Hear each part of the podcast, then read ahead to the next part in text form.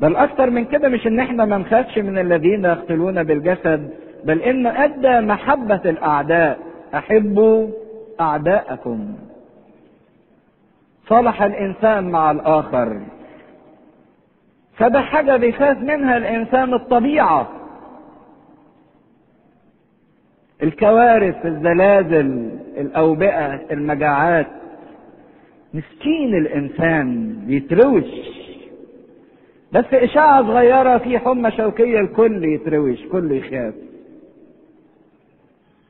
زلزال يهز الناس كلها. الغني والفقير الكبير والصغير. خوف من الطبيعة. وعجز الإنسان أمام الطبيعة. لكن نشوف الإنسان زي ربنا يدي للإنسان سلطان على الطبيعة. يمشي بطرس على المية. يهدي الرياح. ينزع خوف الإنسان من الطبيعة.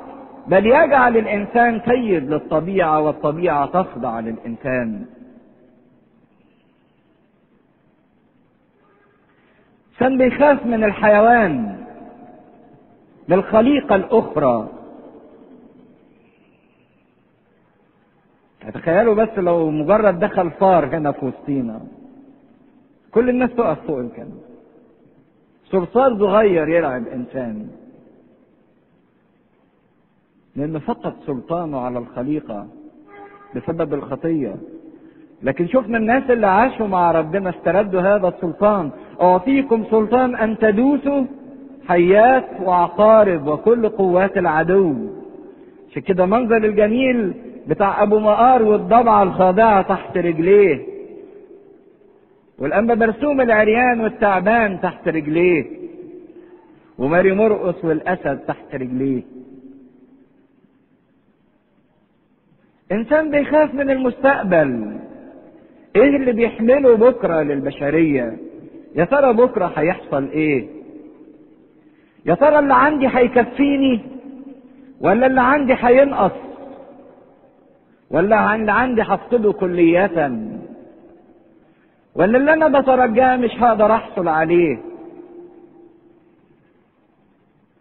إيه اللي هيحصل بكرة وإيه اللي بيحمله لي بكرة؟ إنسان تملي بيخاف من بكرة. من المستقبل لأن المستقبل غامض ومجهول أمامه. لكن اللي عاش وحط حياته في إيدين ربنا المستقبل مش غامض ومش مجهول. أعلم أن الرب لي راعية فلا يعوزني شيء.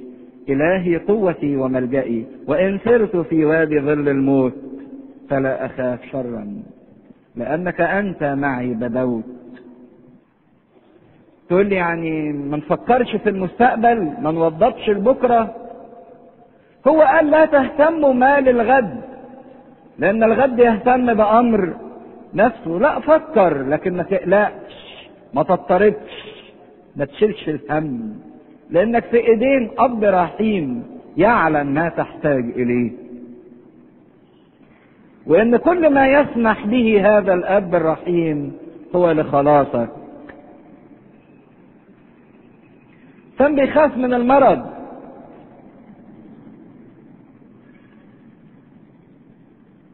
مش بس بيخاف من المرض ده في مرض نشأ نتيجة الإيد اسمه الخوف من الإيد هوس حصل عند الناس.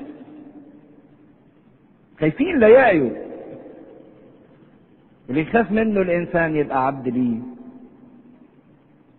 كان بيخاف من الفشل من الضعف. مين قال لك شوف مسيحك بيعمل إيه؟ لأنه لم يعطينا روح الفشل. بل أعطانا روح النجاح. إلهنا يعطينا النجاح ونحن عبيده نقوم وندي. حتى من عمق الفشل يرفعني إلى عمق النجاح. يتقدم له بطرس ويقول له تعبت الليل كله ولم أصطاد شيء. قضيت حياتي كلها وما مسكتش حاجة فاشل. يقول له من الآن فشلك ده يتحول إلى نجاح. عشان كده إن كان الخوف هو اللي بيدفعنا باستمرار للخطية فالمسيح بينزع أسباب الخطية بإنه بيمنع الخوف منا. في فرق ما بين الخوف وما بين الحرص. زي ما في فرق ما بين الخوف والمخافة اللي اتكلمنا عنها. مش معنى إن أنا مش خايف إن أنا همشي في وسط الشارع وما ما اناش خايف من العربيات. لا لا تغرب الرب إلهك. لابد أن يكون في حكمة الإنسان يتصرف بيها. مش هروح أمسك الكهرباء أقول أعطاني سلطان على الكهرباء. في قوانين الطبيعة لابد أنك تراعيها. عشان كده أول حاجة المسيح بيعملها في حياة الإنسان عشان يفك الإنسان من الخطية إنه بيحرره من أسباب الخطية وأول سبب للخطية هو الخوف. فالمسيح بيفك سلطان الخوف. ثاني سبب يقود الإنسان للخطية هو الشهوة. والشهوة تيجي نتيجة الاحتياج. بحتاج بشتهي فبخطئ أيضا المسيح جه مخصوص من أجل إنه يحرر الإنسان من سلطان الخطية ومن أسباب الخطية اللي هي الشهوة لأنه بيسد احتياجات الإنسان كلها. بيشبهوا احتياجات الإنسان بهرم. ليه قاعدة كبيرة وليه قمة. والاحتياجات دي تتدرج في حياة الإنسان فقاعدة الهرم الاحتياج الكبير للإنسان اللي بيحركه للشهوة وللخطية هو الاحتياجات المادية. محتاج ياكل ويشرب ويلبس ويسكن ومحتاج صحة دي الاحتياجات الكتيره بتاعت الإنسان. احتياجات مادية أول حاجة. والله يعتني بهذه الاحتياجات المادية كلية. تأملوا زنابق الحق وطيور السماء. ما بتجمعش وما بتزرعش وما بتحصدش لكن أباكم السماوي يقوتها. الله يعتني باحتياجات الإنسان المادية كالتزام أدمي من الله تجاه خليقته إن الخليقة اللي الله اوجدها الله كفيل بإعالتها وبتسديد احتياجاتها. تقولوا لي ده في مجاعات في العالم. في ناس جعانة. ليه ربنا سايبها؟ ربنا مش سايبها. ربنا إدى خيرات كتيرة للعالم لكن في سوء عدالة في التوزيع اللي أوجدها البشر. في إمكانيات كبيرة في العالم تكفي كل الناس. ده بيقولوا له بيقولوا أراضي السودان بس لو اتزرعت قمح تكفي قطعة كبيرة من الشعوب لكن ما هيش مزروعة الإنسان مش عايز يشتغل فمن جهة الاحتياجات المادية الله كفيل بأنه يسددها. تاني احتياج يتحط في هرم الإنساني احتياج بالإحساس للأمن والأمان. هو مش بس محتاج إن هو ياكل ويشرب لكن محتاج إنه يشعر بأمان إن اللي معاه ده مش هيضيع منه وإن اللي معاه ده مش هيتاخد منه. وأيضا الله يعطي الإنسان هذا الإحساس بالأمان. كنا لسه بنتكلم على الخوف. فالله هو اللي بينزع الخوف لأنه بيعطي أمان للإنسان. الله هو الضامن. حتى أيوب يقول ولي حي ولي يعني اللي مسؤول مني حي كفيل بيا. بالرغم من كل البلايا اللي أصابت أيوب.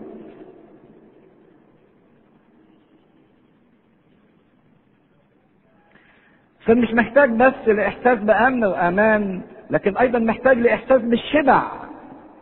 إنه ياكل ومش بس ياكل ياكل ويشبع. الكفاية الشبع المادي والنفسي والروحي والمعنوي.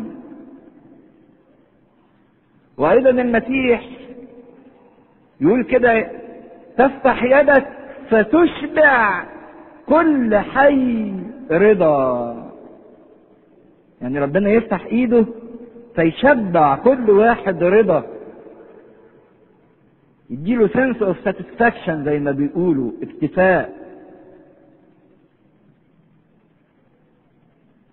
من يقبل إلي فلا يجوع ومن يؤمن بي فلا يعطش.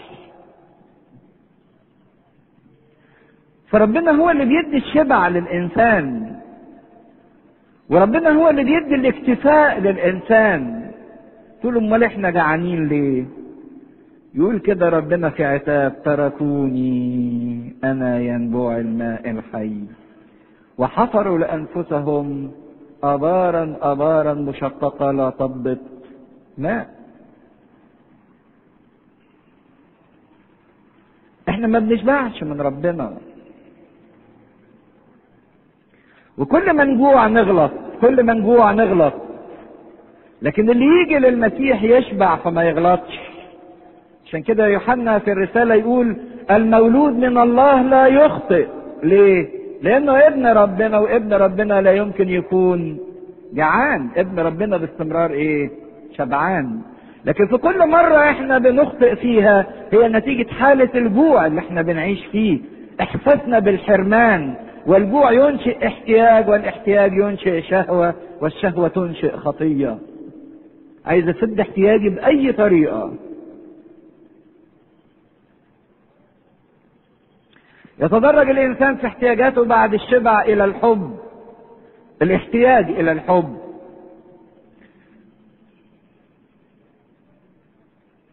ويأتي الحب في المرتبة التالية للشبع لأني مش ممكن أحب ولا أتحب أو أتمتع بالحب وأنا جعان. أشبع وبعدين ادوق بعد كده الحب. والمسيح هو اللي بيقدم المحبة الفياضة الغامرة التي بلا قيد وبلا شر. إن كان البشر بيقدموا باستمرار محبة مشروطة. مشروطة يعني إيه؟ تحبني أحبك تديني أديلك أجاملك تجاملني. جبت لي عشرة جنيه في فرحي هردها لك عشرة جنيه في فرحك حتى لو بعد مئة سنة. تجيب لي هدية في عيد ميلادي هجيب لك هدية في عيد ميلادك. العلاقة ما بين الناس كلها ترتبط على المحبة المشروطة حتى ما بين الآباء والأبناء. الآباء يحبوا الأولاد الأولاد يحبوا آبائهم. ما بيحبوش الأبناء الأبناء ما يحبوهمش. ما بين الزوج والزوجة محبة مشروطة. كل ما طرف بيحب الآخر كل ما التاني مستمر. لكن واحد يكسر هذا الحب يكسره التاني على طول. تتعبني أتعبك تذلني أذلك تضايقني أضايقك. لكن الله بيقدم المحبة الغير مشروطة للبشرية. الله بين محبته لنا لأننا ونحن بعد خطاة. مات المسيح لأجلنا. وإحنا ما بنستحقش حاجة. المسيح مات علشاننا. الاحتياج اللي بعد الحب احتياج إلى الراحة وإلى السلام. كل واحد فينا محتاج إنه يرتاح وإنه يشعر بسلام. سواء لجأ إلى راحة مزيفة أو إلى سلام مزيف أو إنه فعلا عاش الراحة الحقيقية والسلام الحقيقي في المسيح. يخرج يتفسح عشان يرتاح، يغير جو عشان يرتاح، ينام عشان يرتاح. لأن الإنسان محتاج لراحة جسدية وراحة نفسية وراحة روحية. وكل هدفه من التعب اللي بيتعبه في الحياة يقول عشان في الآخر أرتاح ويحاول يوصل للآخر ده ما يقدرش يطوله برضك ما يقدرش يرتاح.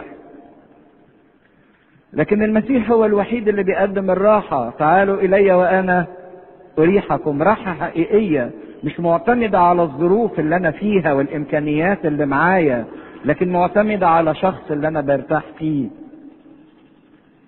كان باستمرار عايز يعيش في سلام يهدي يحقق تناغم في حياته.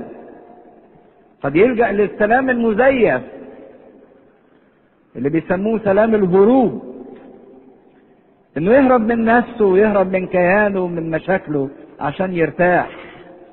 زي اللي بيسكر يقولوا له بتسكر ليه؟ يقول لهم عشان أنسى. طب تنسى إيه؟ يقول لهم اللي أنا مش فاكره. بيهرب من الواقع بتاعه. أو سلام التأجيل. بكرة نتغير بكرة نحل مشاكلنا بكرة نت... نشوف اللي في حياتنا إيه؟ وعمر ما بكرة ده بيجي. أو سلام التنازلات. زي ما بيقولوا دلوقتي المبدأ الأرض مقابل سلام. إنسان يتنازل عن شيء في حياته في صراع ما بين الشر والخير جواك. قدم تنازلات شوية للشر. مفيش مانع من البسطة دي من النظرة دي من الكلمة دي من العمل ده عشان الواحد يعني ما يبقاش مكبوت ما يبقاش معقد. وفي نفس الوقت قدم لربنا تنازلات. مفيش مانع أصلي له صلوة مفيش مانع تعالى له اجتماع. أهو بندي ربنا هنا شوية وبندي ربنا هنا شوية. طبعا شايفين فشل العظيم جدا للسلام اللي مبني على التنازلات والمساومات. مش قادرين يحققوه دلوقتي. لا يمكن تنازلات تحقق سلام. لكن المسيح هو اللي بيعطي سلامي أعطيكم سلامي أترك لكم. سلام الله الذي يفوق كل عقل. يقول إذ تبررنا بالإيمان لنا سلام مع الله. إن السلام الوحيد اللي الإنسان يقدر يعيشه هو سلام الإيمان بشخص المسيح سلام البر اللي بتنشئه حالة البر جوايا. والمسيح بيقدم لنا البر علشان يدينا هذا السلام. احتياج للفرح. الإنسان باستمرار عايز يفرح وقد يدور على مصادر الفرح في لذة في متعة في فيلم في ما أعرفش إيه في أكل في شرب.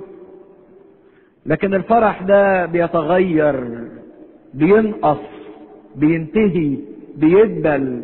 الفرح اللي معتمد على الأشياء الأشياء دي بيجي لها وقت وتقدم أو تتاخد أو تبلى أو ما يبقى لهاش طعم أو الإنسان يمل لها لكن الفرح اللي بيديه المسيح أراكم فتفرح قلوبكم ولا يستطيع أحد أن ينزع فرحكم منكم. لحد ما نصل إلى قمة الاحتياجات بتاعة الإنسان اللي هي الحرية. قمة الهرم هي الحرية وهو ده الوعد اللي وعده المسيح إن حرركم الابن فبالحقيقة تصيرون أحرار. ما هياش الحرية الكذابة اللي الإنسان بيخدع نفسه بيها وبيغش نفسه بيها. لكن حرية حقيقية يختبرها الإنسان مع أغسطينوس لما بيقول صرت فوق قمة العالم عندما صرت لا أخاف شيء ولا اشتهي شيء. فاللي أنا بخاف منه عبد ليه واللي أنا بشتهيه عبد ليه وإذا كان الخوف والشهوة هما أسباب الخطية. ويقودني إلى الخطية والخطية تقودني إلى العبودية. فالمسيح خد الخطوتين شال سلطان الخطية بغفرانها وفضح وادان الخطية بالجسد وأيضا شال أسباب الخطية من حياة الإنسان. الله يسد احتياجات الإنسان فلا يشتهي الإنسان فلا يخطئ. الله ينزع مخاوف الإنسان فلا يخاف الإنسان ولا يخطئ. فعلى المستويين الله شال أسباب الخطية وشال الخطية نفسها وحررني من العبودية. عشان كده هي دي الحرية الحقيقية إن حرركم الإبن فبالحقيقة تكونون أحرارا. قال لهم في عدد 37 أنا عالم أنكم ذرية إبراهيم. أنا عارف أنكم أولاد إبراهيم من نسل إبراهيم. لكن للأسف أنتوا عايشين في البيت كعبيد وليسوا كأبناء. زي الابن الكبير اللي كان عايش جوه بيت أبوه لكن كان عايش بمشاعر العبد. عشان كده اوعوا تكونوا علاقتكم بربنا. إما علاقة رغبة في شيء إنكم عايزين حاجة فبتكلموا ربنا عشان تاخدوا الحاجة ده هي طمع في أجرة أو إنها تكون خوف من عقاب رهبة من الله. لأن الخوف عمره ما يوصل الإنسان للنهاية. افتكر قصة لطيفة قوي؟ حصلت في الزلزال اللي فات في العمارة اللي وقعت في مصر الجديدة لما لقوا واحد بعد 48 ساعة. أول ما طلع بعد الخوف والأهوال اللي شافها وكان بيواجه الموت قال لهم أنا هروح أعيش في بيت من بيوت الله أخدم ربنا. مر سنتين ثلاثة هو فين دلوقتي؟ هو فين من ربنا؟ يا ترى فعلا عمل كده؟ ياما في أوقات كتيرة ساعة الخوف والرهبة بندي لربنا وعود كتيرة لكن لما نلاقي العملية مشيت والموضوع استمر خلاص بقى كل واحد يروح لإيه؟ لحاله. عشان كده عمر ما الخوف يقود الإنسان إلى علاقة حقيقية مع الله. قد يكون بداية لكن لا يمكن أن يكون إلى النهاية لأن العبد لا يبقى في البيت إلى الأبد. الوعود اللي بنديها لربنا نتيجة خوفنا ورهبتنا ما بتستمرش. لكن الوعود اللي بنديها لربنا نتيجة حبنا ليه؟ هي اللي بتستمر هي اللي بتدوم. الابن يبقى في البيت إلى الأبد. أنا عالم أنكم ذرية إبراهيم ولكنكم تطلبون أن تقتلوني. لأن كلامي لا موضع له فيكم. أنتوا بتقولوا أنكم أولاد إبراهيم بالجسد. أنا أتكلم بما رأيت عند أبي وأنتم تعملون ما رأيتم عند أبيكم. طب مين هو أبونا اللي تقصده؟ أجابوا وقالوا له أبونا هو إبراهيم. ملناش حد غير إبراهيم أب. قال لهم يسوع لو كنتم أولاد إبراهيم لكنتم تعملون أعمال إبراهيم. ولاد إبراهيم مش هم اللي مولودين منه بالجسد. ولاد إبراهيم هم اللي بيعملوا أعمال إبراهيم. اللي ليهم نفس تصرفات إبراهيم. اللي ليهم نفس إيمان إبراهيم. اللي ليهم نفس طاعة إبراهيم. اللي ليهم نفس رؤية إبراهيم. لأن بعد شوية يقول لهم أبوكم إبراهيم رأى يومي فتهلل وإيه؟ وفرح. شاف المسيح. فأولاد إبراهيم هم اللي ليهم أعمال إبراهيم إيمان إبراهيم طاعة إبراهيم رؤية إبراهيم. ودي نظرة الكنيسة في العهد الجديد إن إحنا إسرائيل الجديد. اليهود اللي بيحاولوا يقيموا مملكة من أول وجديد معتمدين إن هم أولاد إبراهيم بالجسد. عشان كده بيترجوا بناء الهيكل مرة تانية وإقامة دولة واحدة مستقلة مرة أخرى ومجد دولة داوود مرة تانية. لا ربنا أنهاها. قال كده بقى ابن إبراهيم هو اللي ليه إيمان إبراهيم وأعمال إبراهيم وطاعة إبراهيم ورؤية إبراهيم. إبراهيم شاف المسيح. لكن اللي هم موجودين دلوقتي اللي مولودين بالجسد لسه ما شافوش المسيح. عشان كده هم مش أولاد إبراهيم. يقول لهم ولكنكم الآن تطلبون أن تقتلوني. ده العمل بتاعكم. وأنا إنسان قد كلمتكم بالحق. شوفوا المسيح هنا بيتكلم على مستوى الإنسانية البشرية الكاملة. في إرساليته كإنسان يقول أهو ياخدوا الآية دي ويقول لك ده المسيح بيقول وأنا إيه؟ إنسان أنتوا بتعملوه إله ليه بقى؟ شوفوا خطورة إن واحد ياخد إيه؟ آية واحدة. طب ما إحنا لسه متكلمين عن يهوى وأنا هو صفات الله وأسماء الله المسيح إيه؟ اخدها لكن المسيح هنا بيتكلم عن ارساليته البشرية. وهنشوف دلوقتي إزاي في نفس اللحظة هيعلن عن لاهوته وأنا إنسان قد كلمتكم بالحق الذي سمعته من الله. هذا لم يعمله إبراهيم. إيه اللي لم يعمله إبراهيم؟ ها؟ آه إنه يقتل. يقول أنتم تطلبون أن تقتلوني. يقول لهم هذا لم يعمله إبراهيم. إبراهيم عمره ما كان قتل قتله ده بالعكس. ده لما الله جه يهلك سدوم وعمورة وقف إبراهيم يعمل إيه؟ يشفع. أديان الأرض كلها لا يصنع عدلا. طب إذا كان في خمسين بار لا تهلك المدينة. إذا كان في أربعين إذا كان في ثلاثين إذا كان في عشرة. إبراهيم ما كانش بيطلب الموت لشخص حتى للخطاة. وانتوا بتقولوا انكم أولاد إبراهيم. وانتوا عايزين مش تقتلوا شخص بس ده أنتوا عايزين تقتلوا ذلك البار. عشان كده بعد شوية يقول لهم من منكم يبكتني؟ على خطيه عايزين تموتوني ليه؟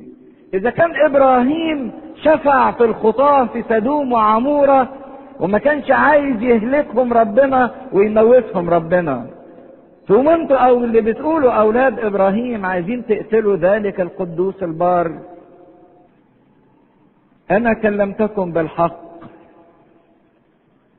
لكن يقول إن كلامي ملهوش موضع فيكم. أنتم تعملون أعمال أبيكم. فاذا كنت بتقول أبونا إبراهيم مش أبونا طب مين هو أبونا؟ تقصد مين أبونا؟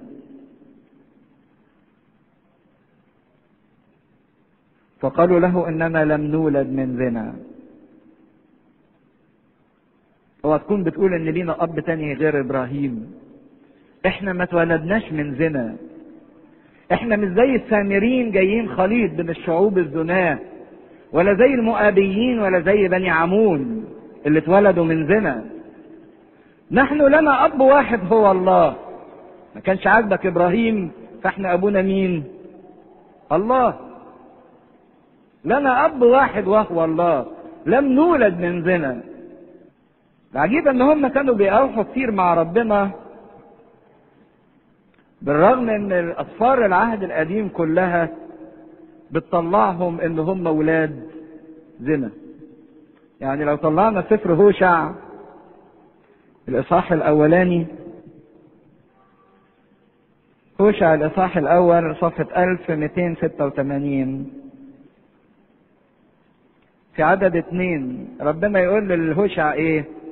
أول ما كلم الرب هوشع قال الرب لهوشع اذهب خذ لنفسك امرأة زنا وأولاد زنا لأن الأرض قد زنت زنا تاركة الرب. بعدين اتجوز الزانية ولد اتنين لعمة اللي معناها لستم شعبي ولرحامة اللي معناها لا أعود أرحم. وفي اصحاح اتنين العدد الأولاني يبعت رسالة لشعب الله لشعب إسرائيل يقول لهم إيه؟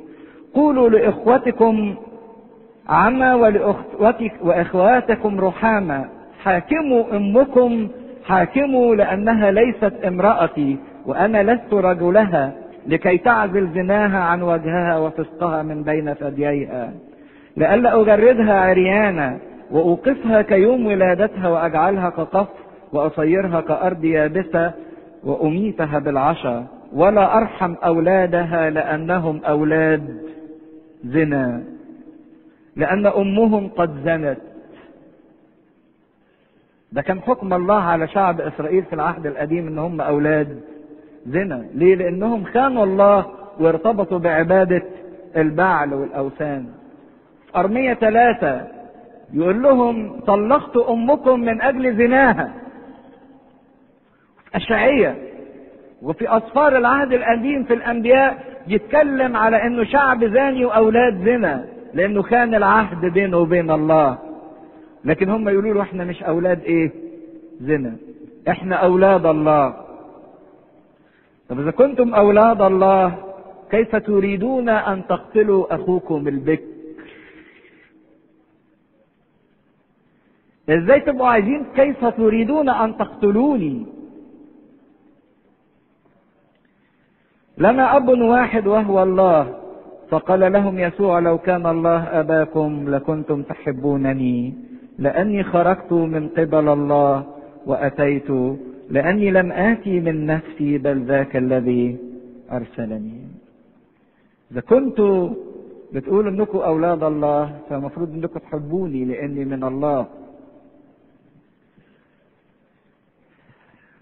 قالوا له في الأول أبونا إبراهيم وكان إبراهيم في ذهن اليهود وما زال. إبراهيم ده يعني عنده من البر إنه يكفي يكفي إنه يغطي أجيال أجيال أجيال من أولاده. وإن إبراهيم عنده من صلاح إنه يغطي حتى على خطيتهم وعلى خطية نسله. وكان كل منتهى وأمل الإنسان في العهد القديم أن يستقر في حضن. إبراهيم. لأنه حاسين إن إبراهيم ده حاجة كبيرة جدا. عشان كده بيتفخروا إن إحنا أولاد إبراهيم. فالمسيح طلعهم إن هم مش أولاد إبراهيم وأيضا هم مش من أولاد الله. حتى يوحنا المعمدان في التوبيخ اللي قاله لهم مرة قال لهم إن الله قادر أن يقيم من هذه الحجارة أولادا لإبراهيم. لكن يقول لهم لماذا لا تفهمون كلامي؟ لأنكم لا تقدرون أن تسمعوا قولي. حطوا خط كبير تحت العبارة دهيت لأن ده في أوقات كتيرة بينطبق علينا. ربنا بيعاتبنا ويقولوا لماذا لا تفهمون كلامي؟ إحنا ما بنفهمش كلام ربنا ليه؟ مش لأن كلام ربنا غامض. أو كلام ربنا صعب. لا لأننا مش عايزين نسمع كلام ربنا. والله بيكشف تلك النفس أنا عمال أكلمكم عن الحرية وعايز أديكم الحرية وأحرركم من الخطية ومن العبودية ومن أسباب الخطية. دخلتم في مناقشة إحنا أولاد إبراهيم وإحنا أولاد الله ولم نستعبد لأحد قط. ما أنتوا كده هتضيعوا على نفسيكم فرصة الحرية. ليه مش عايزين تفهموا؟ لأنكم لا تقدرون أن تسمعوا كلامي. واه النفس اللي مش قادرة تسمع كلمة ربنا. واحد عمال يفرك الكلمة طولت درس الكتاب معرفش إيه. أو واحد تاني مشغول بأي حاجة مش عايز يسمع. أو بيحط حجج لعدم السماع. عشان كده ما بيفهمش عشان كده ما بيستفدش بحاجة. ساعات الواحد يبقى مقفل جواه مش عايز يتفاعل مع كلمة الله ويقعد يبرر بشوية أسباب واهية وخيبانة. الدنيا حر الناس زحمة معرفش فلان بيعمل إيه ورايا إيه. لا أقدر أن أسمع عشان كده لا أقدر أن أفهم. عشان كده مسكين الإنسان اللي بيسمع لكنه لا يصغي. وإذا وز... إذا أصغى وده شوية اهتمام لا يعي. ما بيوعاش اللي هو بيصغي إليه. وإذا وعى شوية وركز شوية فينسى ما وعي من الكلام. ينسى اللي خده من ربنا بمجرد خروجه. لأنه ملوش موضع في القلب. ما هيقلوش مكان جوه قلبه. علشان الكلمة تثمر فيه. أنتم من أب هو إبليس وشهوات أبيكم تريدون أن تعملوا. يبتدي المسيح يعلم بقى مين هو أبوكم بقى. أب من إبليس وإبليس ده كله شهوة. وشهوات أبيكم تريدوا أن تعملوا تريدوا بإصرار إنكم تنفذوها. ذاك كان قتالا منذ الناس من البدء ولم يثبت في الحق لأنه ليس فيه حق. ما تتكلم بالكذب فإنما يتكلم مما له لأنه كذاب وأبو الكذاب. ابتدى المسيح يلمس إبليس في نقطتين نقطة القتل أستاذ وفنان في القتل عشان كده اليهود طلعوا عندهم شهوة عارمة جدا للقتل والانتقام. لسه في الإصحاح ده شايفينهم مجرجرين. المرأة اللي أمسكت في ذات الفعل عشان يموتوها ويموتوا كمان وراها مين؟ المسيح ما دي خطية الشيطان. الشيطان كان قتالا منذ البدء. ده ما قتلش واحد. ده الشيطان عمل إيه؟ قتل الجنس البشري كله. والموت الذي دخل إلى العالم بحسد إيه؟ إبليس. فأول حاجة في الشيطان إنه يريد أن يسفك الحياة يريد أن يدمر حياة الآخرين رغبة جامحة. ولما يبقى الشيطان متملك مني كده ببقى أنا كمان عايز أدمر حياة الآخرين مش شرط بسكينة لكن ممكن أدمرها بكلامي بتصرفاتي بعثرتي وتلذذ في ان أشوف الآخرين بينهاروا حواليا. قتال منذ البدء طبعه كده. لأنه ما فيهوش الحق ولم يثبت في الحق. لأن الشيطان ده كان أصلا ملاك بل رئيس ملائكة لكنه لم يثبت ما وقفش رجليه في الحق. فسقط. فصار هو الكذاب وأبو كذاب. بقت كل كلامه كذاب. من أول ما دخل في الحية لحواء لن تموتا مش ربنا قال لكم موتا تموتا لن تموتا مش هتموتوا. والكذب بتاعه في منتهى الاحتراف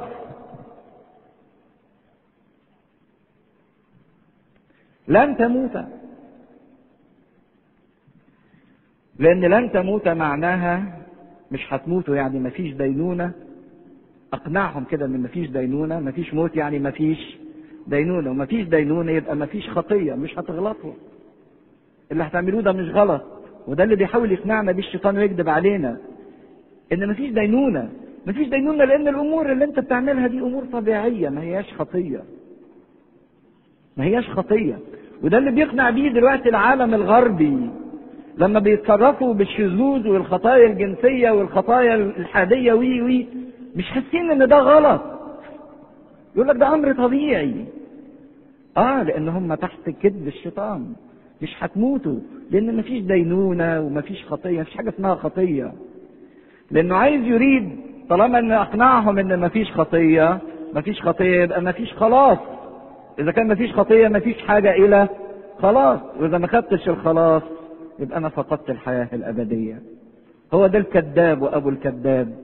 عشان كده ما فيهوش حق. كل ما بينطق بيه كذب. لهم أنا خرجت من الآب ولم آتي من نفسي. لكن أنا بمثل الآب تمثيلا كليا وجزئيا. عشان كده محتاجين إن إحنا نسمع الحق من المسيح ونرفض الكذب من الشيطان. المسيح هو اللي بينطق بالحق. محتاجين للأذن الروحية اللي تنفتح على الكلام الصح مش على الكلام الكذب. لكن إحنا باستمرار ودنا مفتوحه على الكذب. عشان كده المسيح يقول من له أذنان للسمع. فليسمع. اسمع الحق ما تسمعش الكذب. ما تسمعش آراء الناس وفلسفات الناس لكن اسمع الحق بتاع المسيح. المسيح كان بيعلن الحق من خلال المعجزات اللي بيعملها. يفتح الأصم والأعقد والأخرس والأعمى مش بس علشان الناس يعمل معجزات والناس تتفرج عليها لكن المسيح كان يقصد إن العينين تنفتح على الحق. والودان تنفتح على الحق. بعد ما صارت العينين مغلقة على الكذب بتاع الشيطان والخداع بتاع الشيطان. هو ده معنى المعجزة اللي بيعملها المسيح الحقيقية. وأما أنا فلأني أقول الحق لستم تؤمنون بي لأن ودانكم خدت على الكذب. لو كان المسيح بيتكلم بالكذب لكانوا صدقوه. لكن المسيح بيتكلم بالحق عشان كده هم مش هيصدقوه. إنهم نسل الكذاب وذرية الكذاب وإرادة أبيهم الشيطان يريدون أن يعملوا. عشان كده أصبحوا ضد الحق. وكل من هو ليس من الحق هو من إبليس من الشيطان. كل ما هو ليس صح ليس من المسيح بل من الشيطان. عشان كده المحك الحقيقي في حياة كل واحد فينا إيه هو موقفي من شخص المسيح؟ هل أنا منحاز تجاه الحق في شخص المسيح؟ ولا أنا على مستوى الكذب ومنحاز تجاه الكذب على مستوى الشيطان؟ الشيطان كان قتالا منذ البدء هو أصل الموت بينما المسيح هو رئيس الحياة. وتفضل الحياة اللي إحنا بنعيشها كل واحد يحدد موقفه. هل هو منحاز تجاه المسيح تجاه الحق؟ أم منحاز تجاه الشيطان ومنحاز تجاه الخطية؟ من منكم يبكتني على خطية؟ وهنا بيربطها إني مش بس بقول الحق لكن أنا كمان إيه؟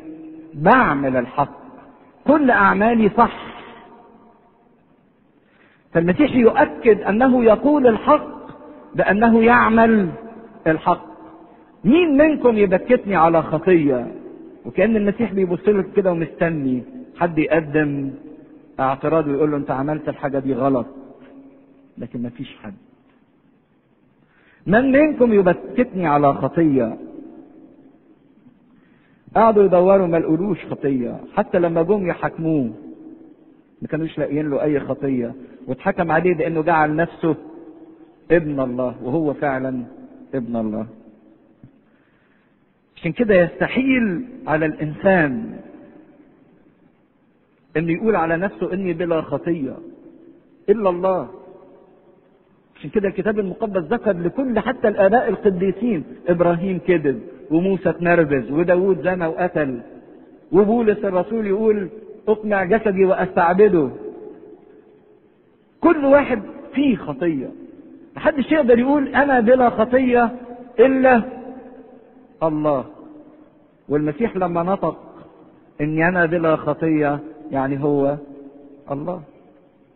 شوفوا في نفس اللحظة لسه بيقول لهم أنا إنسان وفي نفس الوقت يقول لهم أنا الله لأنه بياخد صفة الله إنه هو الوحيد اللي بلا خطية. ليس ولا بار ليس ولا واحد. الجميع زاغوا وفسدوا وأعوذهم مجد الله. عشان كده المسيح بيتكلم عن المستوى الإلهي اللي هو عايشه في بشريته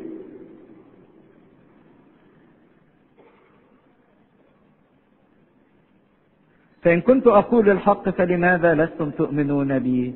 إذا كان كلامي حق وأعمالي حق، طب أنتم مش عايزين تصدقوني ليه؟ الذي من الله يسمع كلام الله، لذلك أنتم لستم تسمعون لأنكم لستم من الله. صوت ربنا كده عايز يخش جوه الإنسان فيحيي الإنسان. يسري طيار جوه الإنسان.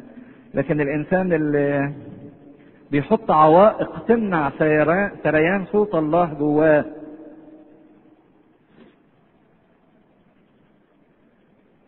الإنسان ده مش من ربنا لأنه بيوقف.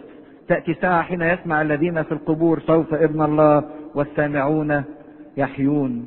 لكن واحد قال أنا مش مستحق إن أنا أسمع كلمة ربنا أو مش عايز كلمة ربنا أو مش وقته إن أنا أسمع كلمة ربنا دلوقتي أو مش مهتم بإن أنا أسمع كلمة ربنا وقفت الطيار. عشان كده لا يبقى إلا الموت.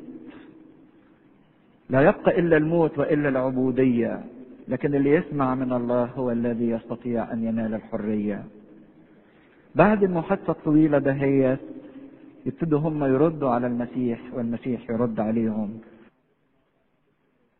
له اليهود الآن علمنا أن بك شيطانا. قد مات إبراهيم والأنبياء وأنت تقول إن كان أحد يحفظ كلامي فلن يذوق الموت إلى الأبد. لعلك أعظم من أبي من أبون من أبينا إبراهيم الذي مات والأنبياء ماتوا؟ من تجعل نفسك أجاب يسوع إن كنت أمجد نفسي فليس مجدي شيئا. أبي هو الذي يمجدني. الذي تقولون أنتم أنه إلهكم ولستم تعرفونه. وأما أنا فأعرفه. وإن قلت إني لست أعرفه أكون مثلكم كاذبا لكني أعرفه وأحفظ قوله. أبوكم إبراهيم تهلل. بأن يرى يومي فرأى وفرح. فقال له اليهود ليس لك خمسون سنة بعد أفرأيت إبراهيم؟